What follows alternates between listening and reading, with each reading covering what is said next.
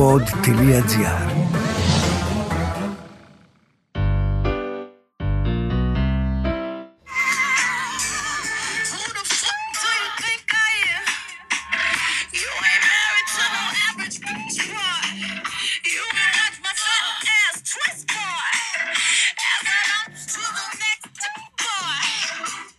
Ένα ομάζ στη φιλενάδα μου την Beyoncé, που είναι ο αγαπημένος μου δίσκος της αυτός ever.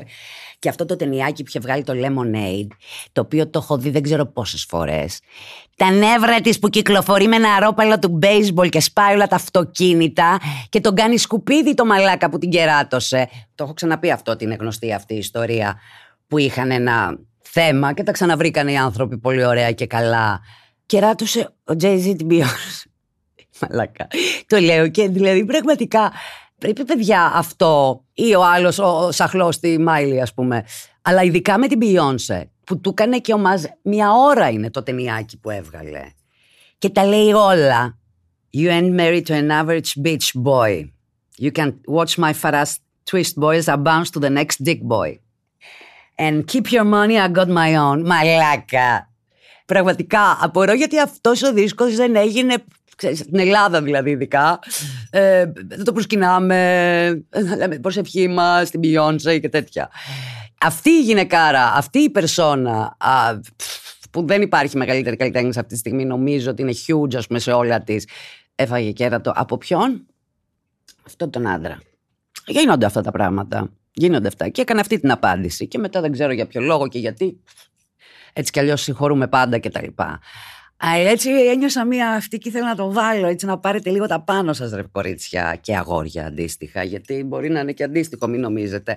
Έχουμε πολλά παραδείγματα τελευταία ανάποδα. Πώς μου είστε, είναι 20 Ιουνίου με ειδοποιούν από το Control. Ιουλίου, ναι καλέ, Ιουλίου εννοούσα, Ιουλίου. Ε, δεν φορώ αυτό που είναι.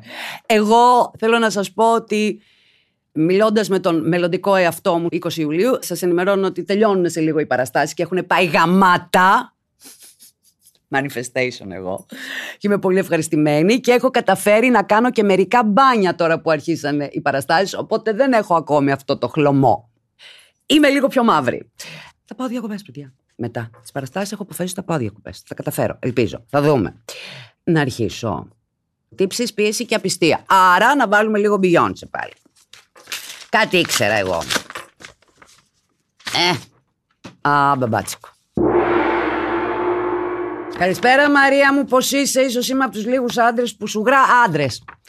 Έχουμε αγόρι, σταματήστε τα όλα, βαρέστε παλαμάκια, yeah. Έλα παιδιά, έλα λίγο τα αγόρια μου. Πολύ χαίρομαι. Πώς θα την πηγιώνσουν να ακούνε και τα αγόρια λίγο. Αυτό σε παρακολουθώ και συμφωνώ με την οπτική σου στα περισσότερα ζητήματα. Είδα μια παρόμοια ιστορία και είπα να γράψω κι εγώ αυτό που με στοιχιώνει τον τελευταίο καιρό. Ξεκινώντας, θα ήθελα να αναφέρω που είμαι 22. Ακουγόσουν μεγαλύτερος, νόμιζα να ακούσω 34. Με σχετική εμπειρία όσον αφορά τον ερωτικό τομέα, αλλά με λίγες σχέσεις και αυτές όχι ιδιαίτερα σοβαρές. Ε, βέβαια, 22, ρε αγάπη μου, πώς. Δηλαδή, σχέσεις πόσες να έχεις. Τους τελευταίους 6 μήνες είμαι σε μια φανταστική σχέση, λαμβάνοντας και προσφέροντας θετικά συναισθήματα και όχι μόνο. Η κοπέλα μου είναι και αυτή στη ηλικία μου, με αρκετή εμπειρία όπως και εγώ. Μπράβο. Χωρίς όμως κάποια σοβαρή σχέση. σω είναι νωρίς για να το λέω, αλλά και οι δύο νιώθουμε ότι είμαστε γεννημένοι ένας για τον άλλον, έχουμε κοινούς στόχους, όνειρα, μαθαίνουμε ένας από τον άλλον και έχουμε σχηματίσει πολλές νέες εμπειρίες σε διάφορους τομείς. Νιώθω πως αυτή η σχέση έχει δομηθεί πολύ σωστά και μπορεί να πάει πολύ μακριά. Ανατακτά χρονικά διαστήματα έχουν περάσει αρκετές κοπέλες από τη ζωή μου, άλλες πολύ όμορφες, άλλες πολύ έξυπνες. Ενώ αρχικά μου κάνανε το κλικ, σε μικρό χρονικό διάστημα έφευγα, αφού ποτέ δεν ένιωσα ότι καλύπτομαι ολοκληρωτικά. Πάντα κάτι έλειπε, κάτι δεν ήθελα να συμβιβαστώ, που αργά ή γρήγορα μόνο προβλήματα θα δημιουργούσε. Ωστόσο, η συγκεκριμένη κοπέλα άλλαξε τα δεδομένα. Ένιωσα πως βρήκα αυτό που ψάχνω και πως ανταμείφθηκε η επιλογή μου να μην χάνω το χρόνο μου σε πράγματα που γυαλίζουν, αλλά να στοχεύω στο χρυσό ακόμη και αν αυτός δεν θα εμφανιζόταν ποτέ. Μπράβο, ρε παιδί μου. Ωστόσο, όλο αυτό παρουσιάστηκε σε μια περίοδο της ζωής μου που είχα ανάγκη για ελευθερία. Συγκεκριμένα, παρόλο που θεωρώ πως είμαι σχεσάκιας και αποζητώ κάτι πιο ουσιώδες πέρα από το σεξ, η κοπέλα αυτή εμφανίστηκε τη λάθος στιγμή όταν εγώ είχα ανάγκη για παιχνίδι αφού τον προηγούμενο καιρό είχα στερηθεί για λόγους που δεν ήθελα να αναφέρω. Όλο αυτό κατέληξε απρόσμενα σε κάτι πολύ διαφορετικό από ό,τι περίμενα, δημιουργώντας μου το δίλημα αν θα το συνεχίσω, καθώς οι πιθανότητες για κάτι παρόμοιο είναι μικρές, ή αν θα υποκύψω στις προσωρινές ανάγκες μου για ποικιλία λόγω αποχής. Κατέληξα στο να συνεχίσω, να το συνεχίσω σχηματίζοντας τρομερές εμπειρίες μαζί της, όπως δεν έχω κάνει με κανέναν άλλον άνθρωπος ως τώρα. Το σεξ, επικοινωνία, τα ταξίδια, οι κουβέντες μας, τι να πρωτοπώ. Όλα ήταν και είναι τέλεια. Ωστόσο, θα ήθελα να σταθώ περισσότερο στο σεξ. Θεωρώ, είτε λόγω της ηλικίας μου, είτε του χαρακτήρα μου, πως έχω έντονη σεξουαλικότητα και μου αρέσει να πειραματίζομαι. Αυτό δεν έχει φανεί εμπόδιο στη σχέση μας, αφού και σε αυτό ταιριάζουμε και το έχουμε εξελίξει και έχουμε δοκιμάσει διάφορα πράγματα σε σημείο που δεν πιστεύω πως μπορεί να φτάσει κάποια άλλη. Α, εδώ μιλάμε για τέλεια. Συνοψίζοντας, δεν έχω κανένα απολύτω παράπονο, με καλύπτει 100%. Και επειδή οι άνθρωποι δεν αρκεί να μας προσφέρουν, αλλά και να νιώθουμε ότι προσφέρουμε, και αυτή μου η ανάγκη καλύπτεται, εξυψώνει την ενσυναίσθησή μου, κάνοντάς με να την φροντίζω και να την προσέχω σαν πρεκύπησα. Θα πέθανε για εκείνη με όλη τη σημασία της λέξεως. Πριν συνεχίσουμε, κάτι μου βρωμάει. Έτσι, εγώ το λέω. Εντάξει. Να, πολύ ωραία. Και εδώ είναι που θα μου πεις, αφού είναι όλα τόσο τέλεια, γιατί μου γράφεις. Άι, να γεια σου. Ο λόγος είναι ένας και με ταλαιπωρεί τους τελευταίους μήνες. Συγκεκριμένα, έχω αρχίσει να έχω ανάγκη για φλερτ. Που κάποιες φορές ξεπερνά τα όρια, κάνοντάς με να νιώθω μαλάκας και λίγος για εκείνη. Κάνω πονηρές σκέψεις, ανταλλάσσω μηνύματα και κοιτάω δεξιά και αριστερά σαν αγάμητο. Χειρότερος και από 15χρονο που δεν μπορεί να ελέγξει τις ορμόνες του. Το αστείο είναι ότι μου είναι αδιάφορο με ποια θα το κάνω. Κοιτάζω κοπέλες που σε άλλες συνθήκες ούτε καν θα μου πέρναγαν από το μυαλό, πολύ χειρότερες από αυτή που ήδη έχω.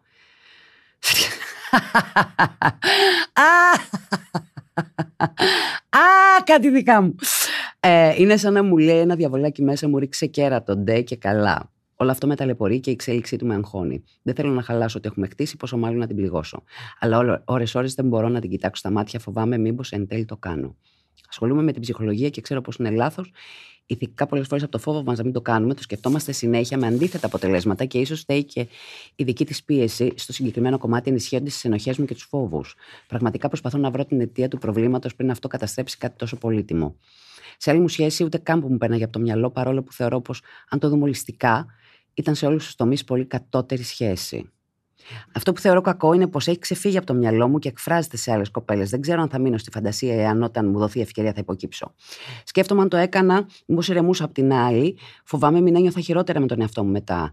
Αλλάζοντας τη συμπεριφορά μου και μισώντας με. Πιστεύω πως δεν είμαι ένα άτομο που θα το έκανε και όλα καλά μετά. Ούτε θα μπορούσα να συνεχίσω να το κάνω. Πραγματικά δεν ξέρω. Έχω ανάγκη απλά για μια φορά ή κάτι διαφορετικό, αλλά ποιος μου λέει ότι αυτή η ανάγκη θα σταματήσει να υπάρχει; Ή δεν θα ξαναέρθει σε λίγο καιρό. Εν τω μεταξύ και το χρονικό διάστημα που είμαστε μαζί είναι μικρό. Παρόλο που αυτό είχε τρομερούς ρυθμούς εξέλιξης από το ένα επίπεδο στο άλλο, θεωρώ γελίο να είμαι σε αυτήν την κατάσταση από τόσο νωρίς. Δεν νομίζω πως έχω βαρεθεί, αλλά δεν ξέρω τι μου συμβαίνει. Ευχαριστώ εκ των προτέρων.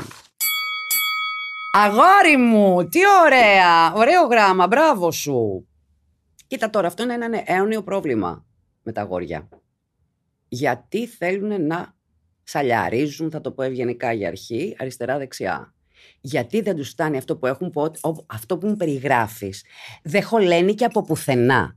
Δηλαδή να πεις ότι είναι το άλλο μου μισό, η φίλη μου, αυτό που έψαχνα, μουνάρα, θεάρα, κάνουμε ένα σεξ. Εδώ μου λες ότι μου αφήνεις και υπονοούμε ότι το σεξ έχει πάει σε άλλα επίπεδα που δηλαδή σημαίνει ότι δεν ψάχνεις να βρεις κάτι κίνκι εκεί έξω.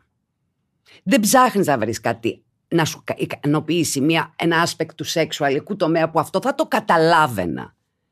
Δηλαδή εμένα, ας αρχίσουμε πάλι τα προσωπικά, εμένα ο ένας λόγος ας πούμε για να τσιλιμπουρδίσω θα ήταν το σεξ. Όπως ακριβώς και ένας άντρας. Θα μπορούσα. Αλλά απ' την άλλη μετά θα αναρωτιόμουν και θα έλεγα γιατί; Οπότε σκέφτομαι σύμφωνα με το πώς θα το έκανα εγώ και λέω γιατί να κάθομαι με μια σχέση που δεν μου κάνει το σεξ και θέλω να λιμπουρδίσω για να αυτό, επειδή έχω κάποια υποχρέωση. Δεν θέλω αυτή την υποχρέωση και αυτόν τον εγκλωβισμό. Οπότε δεν είναι αυτός ο λόγος. Άλλος λόγος είναι αισθηματικός. Ο εγωισμός, ε, ο εγωιστικός λόγος που. Κάτσε να δούμε, περνάει η μπογιά μου, γιατί πολλά χρόνια έχω κάτι σε αυτή τη σχέση και δεν ξέρω τι γίνεται έξω. Α πούμε, είμαι ακόμα αυτό. Ναι, τον ακούω και αυτό. Αυτό είναι τελείως αντρικό θέμα. Δεν νομίζω ότι ποτέ καμία γυναίκα είχε τέτοιο πρόβλημα. Το σέβομαι όμως και αυτό, γιατί έχει να κάνει. Είναι με, με, εσείς και το πουλί σας. Είναι πολύ συγκεκριμένο. Αυτό δεν το έχω ξανακούσει ακριβώς. Δεν μας έχει τέτοιο γράμμα, αλλά το καταλαβαίνω. Εγώ γενικά καταλαβαίνω πάρα πολύ αυτές τις ανάγκες. Τις καταλαβαίνω. Το ότι τις καταλαβαίνω δεν σημαίνει ότι τις αποδέχομαι ή τις συγχωρώ απαραίτητα αν ξεκινήσω με έναν άνθρωπο μια σχέση που από την αρχή έχουμε μια συνεννόηση, Ω, δεν κανένα πρόβλημα. Αυτό είναι κουτσουκέλα σοβαρή που πάει να γίνει εδώ. Γιατί με τον άνθρωπο δεν έχεις να του προσάψεις τίποτα. Μου λες μόνο καλά. Δεν μου αφήνεις ένα παραθυράκι να βασιστώ σε αυτό ότι ναι, αλλά αυτό είναι έτσι. Και αυτό, που πάλι δικαιολογία είναι. Αλλά θα έχεις κάπου να κρατηθείς και μέσα σου. Κατάλαβες, όχι μόνο στο να τα πεις σε μένα, ας πούμε, και να σου πω: Έχεις δίκιο τώρα αυτό. Και μέσα σου θα έχεις μια δικαιολογία. Εδώ δεν έχει καμία δικαιολογία στον εαυτό σου. Η μόνη δικαιολογία που δίνεις στον εαυτό σου είναι ότι το γεγονός ότι σε πέτυχε σε φάση που ήθελες να πάρεις βάρνα 10-10. Και δεν σου προέκυψε. Δεν σου προέκυψε αυτό. Δεν ολοκληρώθηκε αυτή η ανάγκη σου και μπήκες κατευθείαν σε σχέση. Έξι μήνες, έξι μήνες. Στους έξι μήνες η κατάσταση είναι γαμάτη. Οι έξι μήνες υπάρχει και τραγούδι. Bring me back the six months of love. Αυτό. Εσύ λοιπόν τώρα είσαι σε φάση που καυλώνει, για να τα πούμε τα πράγματα με το όνομά τους, με οτιδήποτε. Δεν μπορώ να μιλήσω. Με οποιαδήποτε τύπησα μπορεί στο Instagram, ας πούμε, να φορέσει ένα string ή να έχει λίγο μεγαλύτερα από ότι με κάτι το οποίο δεν θα κοίταγες κάτω από άλλες συνθήκες, αλλά αυτό είναι και η μόνιμη δικαιολογία όλων των αντρών που καταφεύγουν σε αυτό. Δεν, ε, δεν ξέρω γιατί πώς, παιδιά, γιατί κάποια στιγμή στο μυαλό μας ε, λειτουργεί ερωτικά. Είναι σαν guilty pleasure. Δεν θα ήθελα ποτέ να κυκλοφορήσω με μια τέτοια γυναίκα, γιατί έχω μια γυναίκα δίπλα τη σχέση μου, αλλά αυτή. Αυτό δε που διαχωρίζεται η σχέση μου και η γκόμενα που είναι για άλλα, εμένα ε, δεν το καταλαβαίνω. Που τι γίνεται σε σένα. Την έχεις και κυρία και όχι κυρία στο κρεβάτι και, και αγάπες και αυτά και κίνκι και απ' όλα καταλαβαίνω εδώ μέσα. Και φίλοι και ταξίδια και τέτοια. Οπότε ούτε εκεί μπορεί να στέφερω. Το μόνο που ακούω είναι το γεγονός ότι μου είναι ένα άχτη. Που αυτό είναι, ο γιος μου δεν θα μου το έλεγε. 15 χρονό. Καταλαβαίνω ότι τα αγοράκια είστε αγοράκια και ότι αργείτε να μεγαλώσετε. Ακούγεσαι πάρα πολύ όριμος για 22. Και βέβαια δικαιούσες στα 22 να κάνεις μαλακίες. Να μου πεις πότε θα τα κάνω, δεν τα κάνω τώρα. Και αυτή είναι μια ατάκα που συχαίνομαι, γιατί την ακούω από τα 13 μου και τελικά τα κάνω όλα όποτε γουστάρω εγώ και σε όποια φάση της ζωής μου και ηλικίας. Γιατί είμαι πολύ ήσυχη με αυτό το κομμάτι μου. Είμαι πολύ συμβιβασμένη. Θα τα κάνω όλα όποτε θέλω εγώ και νιώσω την η ώρα μου και θα τα ξανακάνω. Και τώρα κάνω χειρότερα από ό,τι έκανα στην εφηβεία, αν με ρωτήσετε. Δεν θα σας πω τι, αλλά φαντάζεστε. Ε, αν θέλεις να σου πω να το κάνεις, να μην το κάνεις, όσο κάτι δεν κάνεις, μεγαλοποιείται. Όταν είναι κάτι εγκεφαλικό, είναι εγκεφαλικό και τελειώνει η ιστορία. Είναι εγκεφαλικό. Είναι εγκεφαλικό. Είναι ανάγκη του κεφάλου και συνέχεια θα κάνει κλακ, κλακ, κλακ, κλακ μέχρι να συμβεί. Δεν είναι συμβουλή, ε, σωστή συμβουλή να σου πω και βέβαια πήγαινε κάτω. Δεν ξέρω αν είναι και λάθος συμβουλή όμως. Γιατί έχεις και αυτό το ότι αν το κάνω να Πώς θα συνεχίσω μετά, θα πρέπει να τη το πω. Πρέπει... Πώς το λες αυτό; Πώς το λες αυτό; Ξέρω πάρα πολλά τέτοια αγοράκια, τα οποία είναι από το πρωί μέχρι το βράδυ στο Instagram και κοιτάνε κόλους. Σαφέστατα. Σαφέστατα. Και στέλνουν μηνύματα και έρχονται γκόμενες σπίτι και γίνεται το σεξ και τα λοιπά και πάνε σπίτι τους μετά και δεν θυμούνται καν το όνομά τους. Ναι. Αλλά σε αγαπάνε. Τη, τη σχέση τους την αγαπάνε πολύ. Δεν είναι υγιές αυτό, με ρωτάς. Δεν είναι υγιές. Δεν ξέρω αν σου έχει ξανατύχει αυτό το πράγμα ή αν συντριγκάρει κάτι, γιατί το κίνκινε και η διαστροφή είναι κάτι που είναι τελείως εγκεφαλικό. Εγώ έχω πει ότι οι φαντασιώσεις είναι να μένουν φαντασιώσεις. Γιατί όταν γίνονται πραγματικότητα, μετά κάτι ανοίγει μια περίεργη πόρτα που δεν ξέρεις που θα σε οδηγήσει. Γιατί θα μπορούσες να έχεις άλλες φαντασιώσεις. Θα μπορούσες να ήταν πιο επικίνδυνα τα πράγματα. Αν θεωρήσει ότι το σεξ είναι απλά σεξ, κάντο ή να το πετάξεις από πάνω σου. Αν μετά νιώθεις βρώμικος ή άνθρωπος ο οποίος. Ε, ε, άπιστο, δηλαδή ο άνθρωπος ο οποίος έχει απιστήσει και ότι δεν είσαι εντάξει και έχεις τύψεις, είναι ένα δίκοπο μαχαίρι αυτό το πράγμα. Ή είσαι τέτοιος τύπος ή δεν είσαι.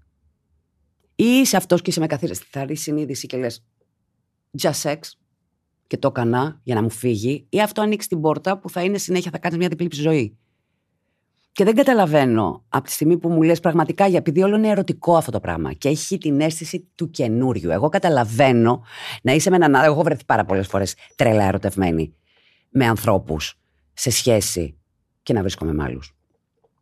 Αλλά ε, είναι και η φύση της σχέσης, να το πούμε. Η φύση της σχέσης, πώς ορίζεται μια σχέση. Αν ε, και δύο έχουμε μια συνενοχή πάνω σε αυτό, ότι ξέρουμε ότι δεν είμαστε λίγο και από εδώ και από εκεί, γιατί είναι αυτή η φάση. Είναι αυτή η φάση. Εμένα είναι αυτή η φάση τρία χρόνια. Δεν θεωρώ ότι θα, θα ήμουν εντάξει και ειλικρινής, ας πούμε, στο να διατηρήσω μία σχέση, σχέση, σχέση, σχέση. Δεν θα ήμουν εντάξει. Θα φεύγα Που έχω φύγει δηλαδή, στο δευτερόλεπτο έχω, δηλαδή, έχω προσπαθήσει και δεν μου έχει βγει, αλλά εσύ γουστάρεις. Είσαι εδώ, γουστάρεις. Τι είναι αυτό το πράγμα; Το μόνο που μπορώ να δικαιολογήσω είναι το καινούριο. Το καινούριο είναι σοβαρό. Το άγνωστο. Η αίσθηση ότι πάω με έναν άνθρωπο που δεν τον ξέρω και δεν ξέρω τι να περιμένω. Εγώ νομίζω ότι το, το μόνο πρόβλημα στις σχέσεις με το σεξ, γιατί υπάρχουν σχέσεις που κάνουν πολύ καλό σεξ, είναι η επανάληψη. Που μετά από λίγο ξέρεις τα steps. Οπότε πρέπει να είστε φάνταστοι πάρα πολύ να αλλάζει αυτό το πράγμα. Γι' αυτό υπάρχουν στολές, props, πράγματα, αυτά, role playing. Υπάρχουν όλα αυτά. Και αυτούς τους λόγους υπάρχουν. Για να νομίζουμε κάτι άλλο. Το καταλαβαίνω την αίσθηση του καινούριου. Πόσο μπορεί να σου τρελάνει το μυαλό. Το καταλαβαίνω πάρα πολύ. Δες εσύ τι θες να κάνεις. Ποια είναι η μεγαλύτερη σου ανάγκη; Να το κάνεις; Ή να είσαι με αυτή τη γυναίκα; Δηλαδή, το ρισκάρεις, αν το μάθει αυτή, ή αν της το πεις σε κρίση ειλικρίνειας, ρισκάρεις να το χαλάσεις αυτό για να έχεις αριστερά-δεξιά κάποιες κοπέλες τυχάρπαστες που θα μπαινοβγαίνουν στη ζωή σου; Για βάλεις τη ζυγαριά να δεις. Γιατί δεν μπορούμε να τα έχουμε όλα κάποια στιγμή, πρέπει να το καταλάβουμε.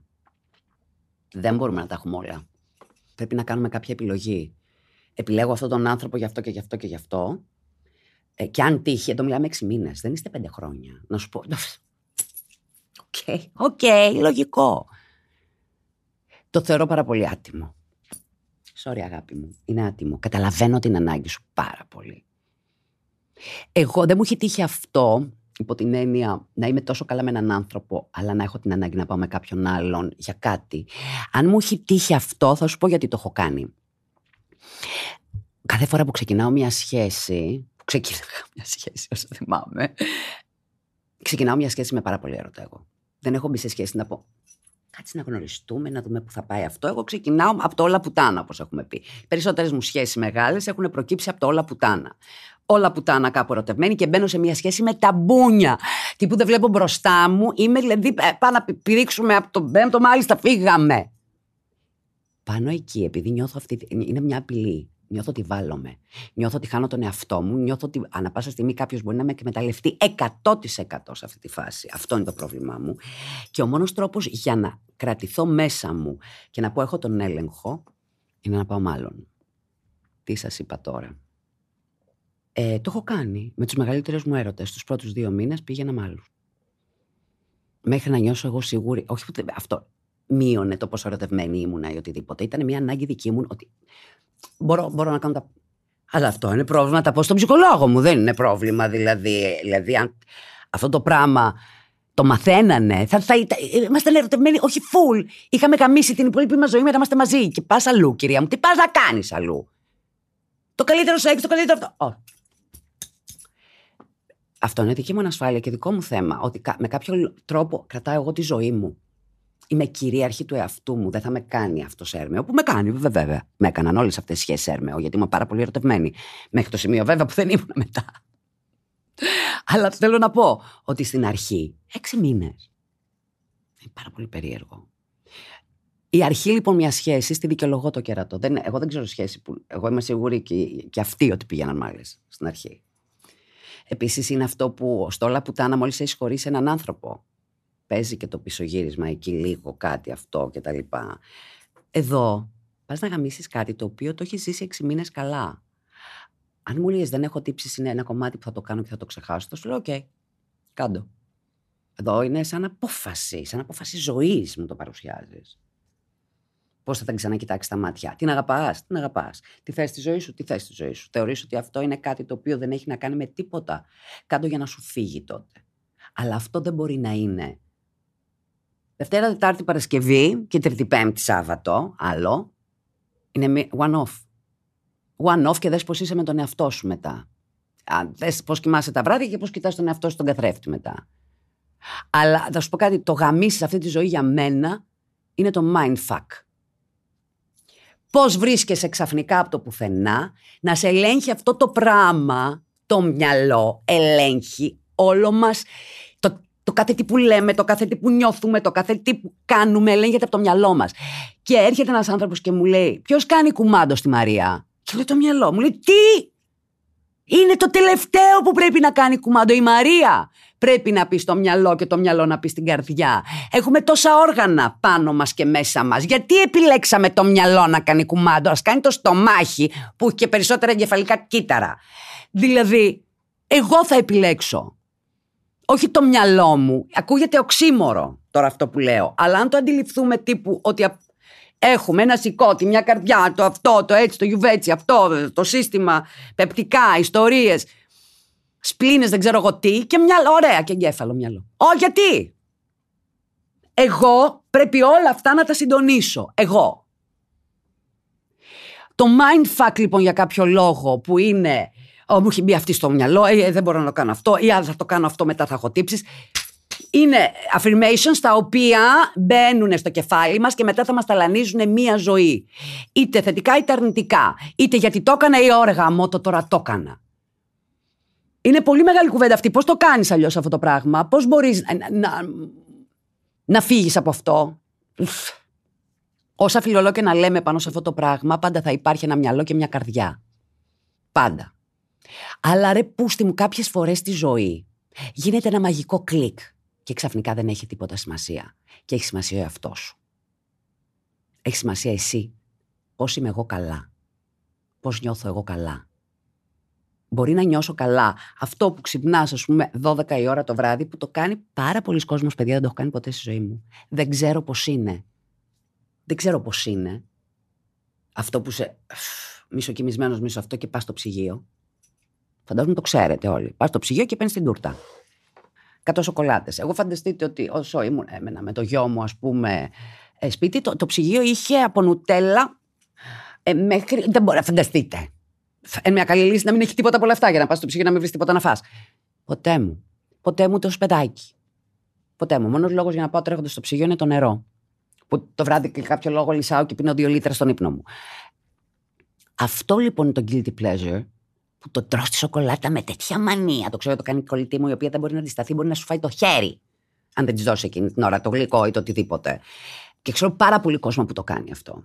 Και είναι και ένας πάρα πολύ μεγάλος λόγος για παχυσαρκή αυτό. Δεν το καταλαβαίνεις κιόλας. Παίρνεις την κατσαρόλα και αρχίζεις. Ή τα γλυκά. Αυτό μετά, την επόμενη μέρα, που δεν έχεις χωνέψει και ξυπνάς χωρίς να έχεις χωνέψει. Και λες, Μαλάκα, γιατί το έκανα αυτό το πράγμα. Την ώρα που το έκανα όμως, τι ωραία εικονοποίηση. Ε. Αυτό είναι το στοματικό στάδιο. Να ανοίξετε ένα βιβλίο ψυχολογίας να το δείτε. Το οποίο νομίζω ότι πια στη ζωή μας το στοματικό στάδιο είναι τρία τα στάδια στη ζωή. Το στοματικό, δεν τα ξέρω, το προκτικό και άλλο ένα. Το στοματικό στάδιο νομίζω ότι είναι αυτό που μας ταλανίζει πιο πολύ σε όλη μας τη ζωή. Που δεν έχει να κάνει μόνο με το φαΐ, ε. Έχει να κάνει με πολλά πράγματα. Θέλω, θέλω, θέλω. Κατανάλωση. Οπότε σκέψου, είναι ακριβώς αυτό, πιο απλοποιημένο σαν παράδειγμα. Θες να πας στο ψυγείο, να είσαι προετοιμασμένος την επόμενη μέρα. Θα περάσει δύσκολα. Και θα έρθεις χαμότο. Και αν αυτό γίνει συνήθεια, μπορεί να ξυπνάς μέρα παραμέρα και να το κάνεις. Και ξαφνικά η ζυγαριά να δείξει κάποια κιλά παραπάνω που δεν τα ήθελες. Και λες γαμώτο, ενώ εγώ προσέχω. Και ξαφνικά κοιτάς τον εαυτό σου και δεν σε αρέσει μετά. Είσαι 22 παρόλα αυτά. OK. Okay.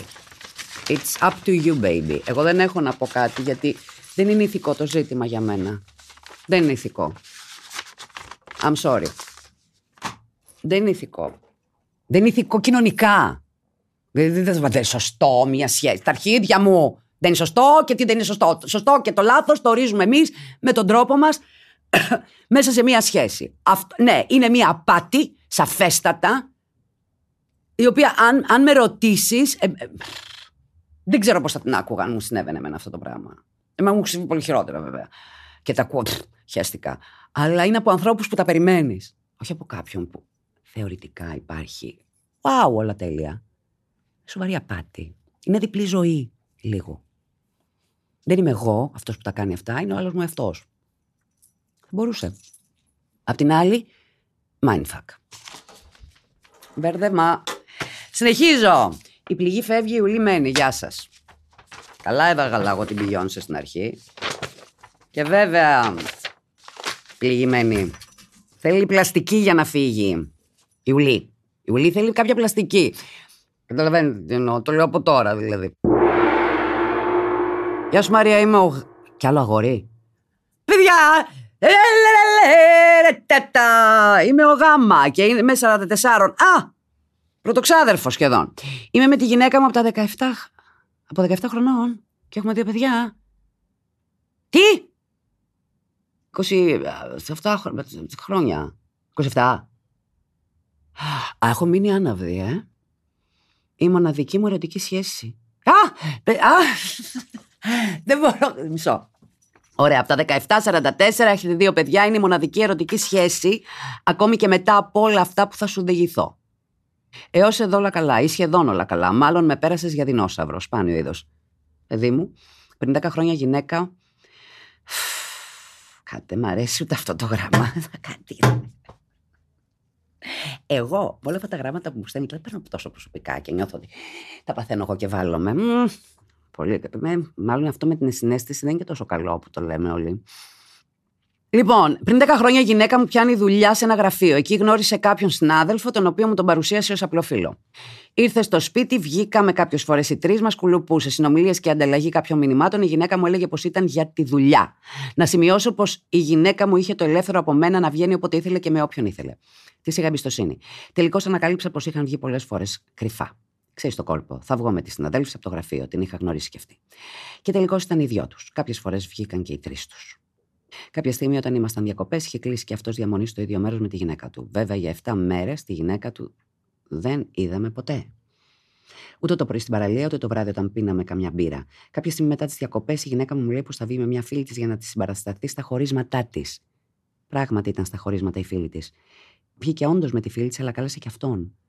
Μην νομίζω ότι την παρακολουθούσα. Απλά σπάει διόλου στο ποδάρι. Κάποιες φορές εμένα θα πεις. Όταν βεβαιώθηκα για κάποια πράγματα, προκάλεσα μια συνάντηση με τον συνάδελφό της. Α, του είπα πως ξέρω πώς βγήκανε.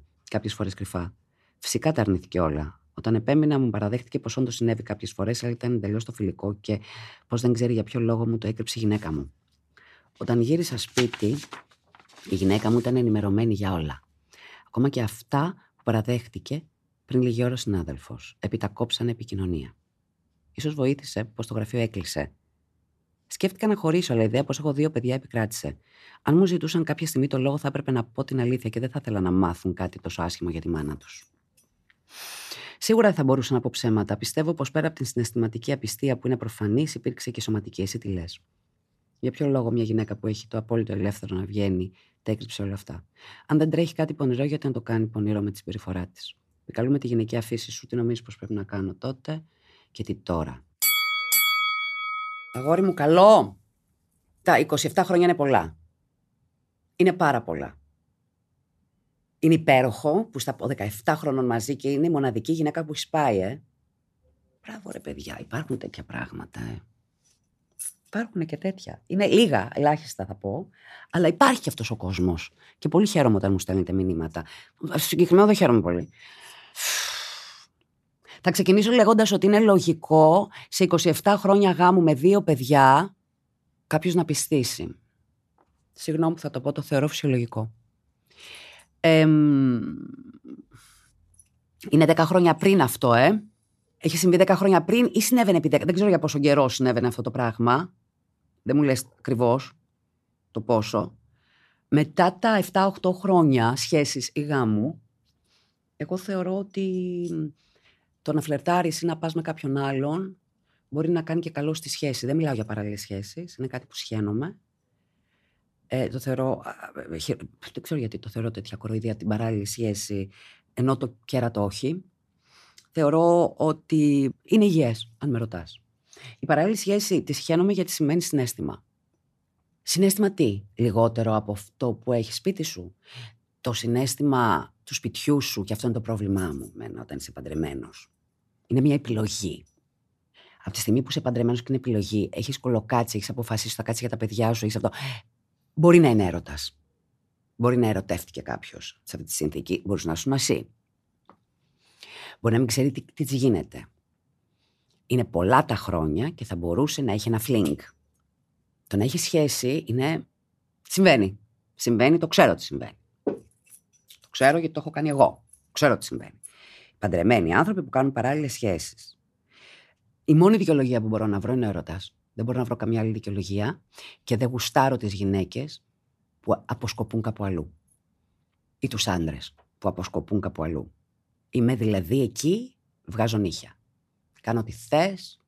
Μπορεί να έχει βαλτώσει κάποιος γάμος, αλλά όχι, δεν πειράζουμε το γάμο. Από εκεί και πέρα η δικαιολογία είναι έρωτας. Εγώ, αν με ρωτάς τη γνώμη μου, πιστεύω ότι κανονικά είχαν σχέση. Πιστεύω ότι έπαθε λαλά. Αυτό πιστεύω.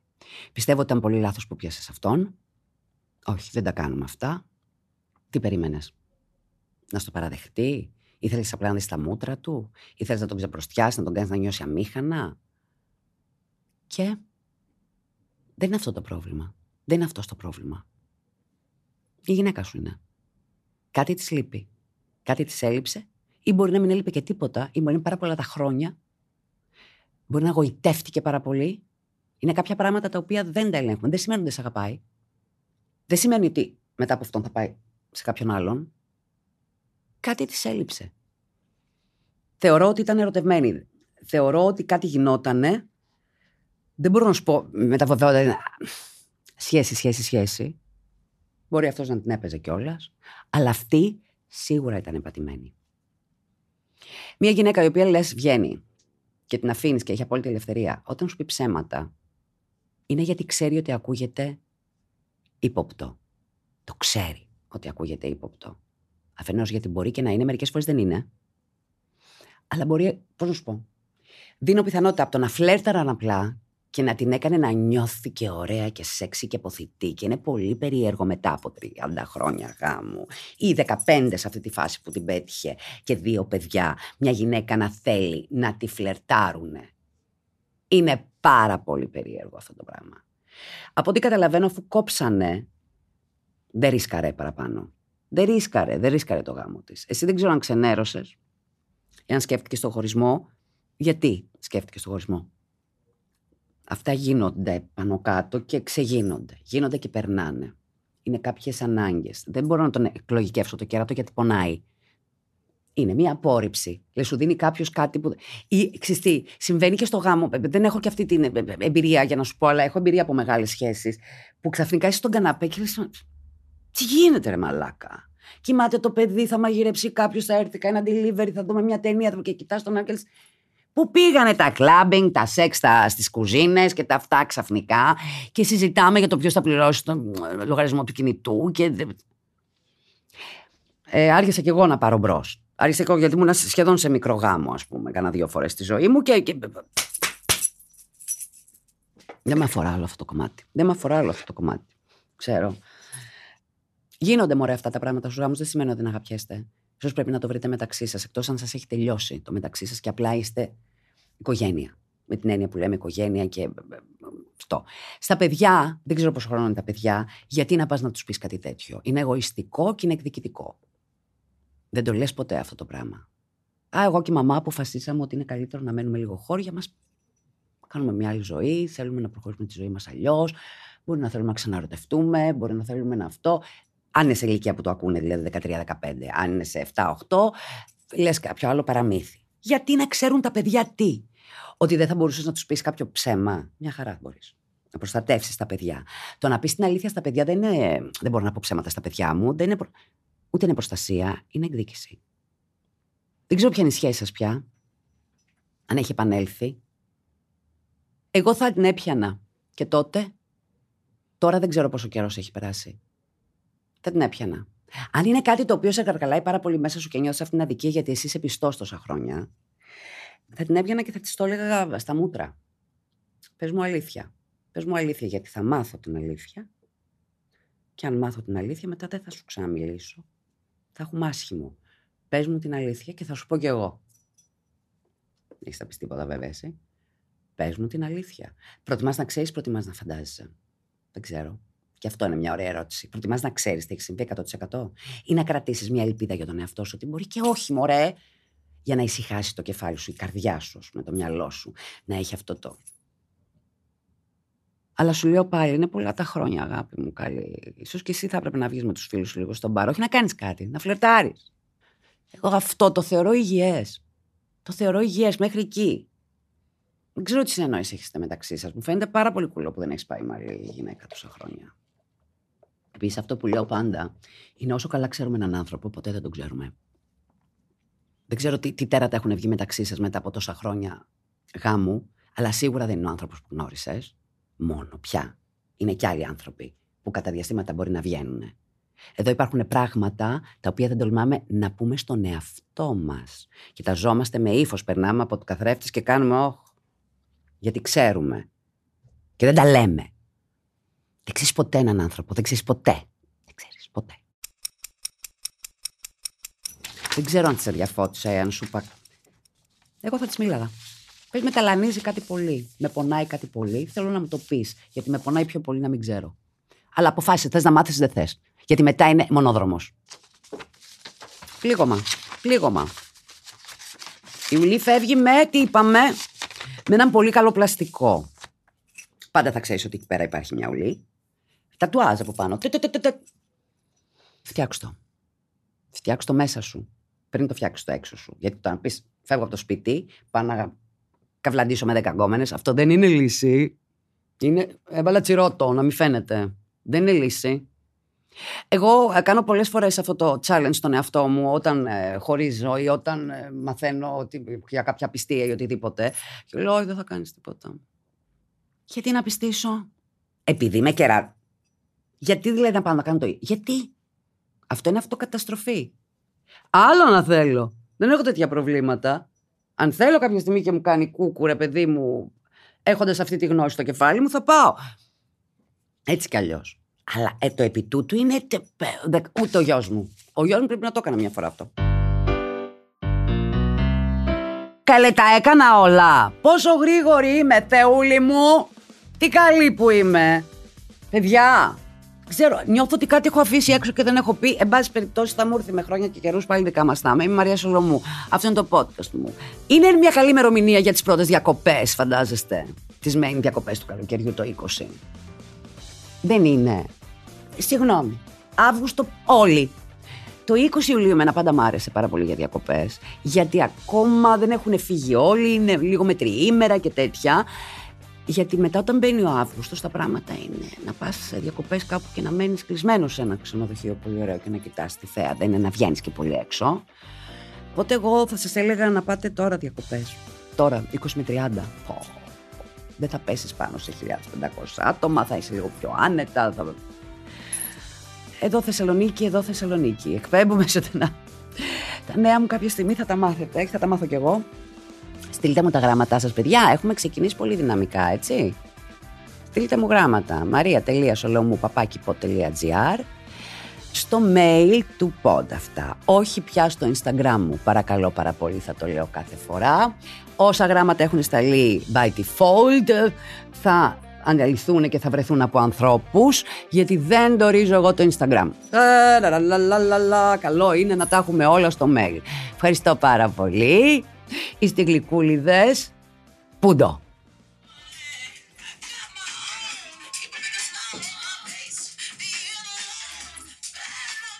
Εντάξει.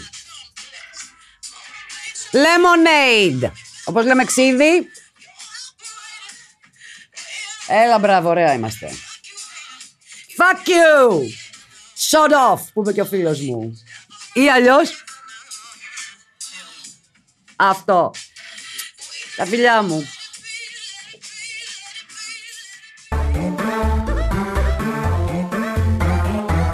Pod.gr. Το καλό να ακούγεται.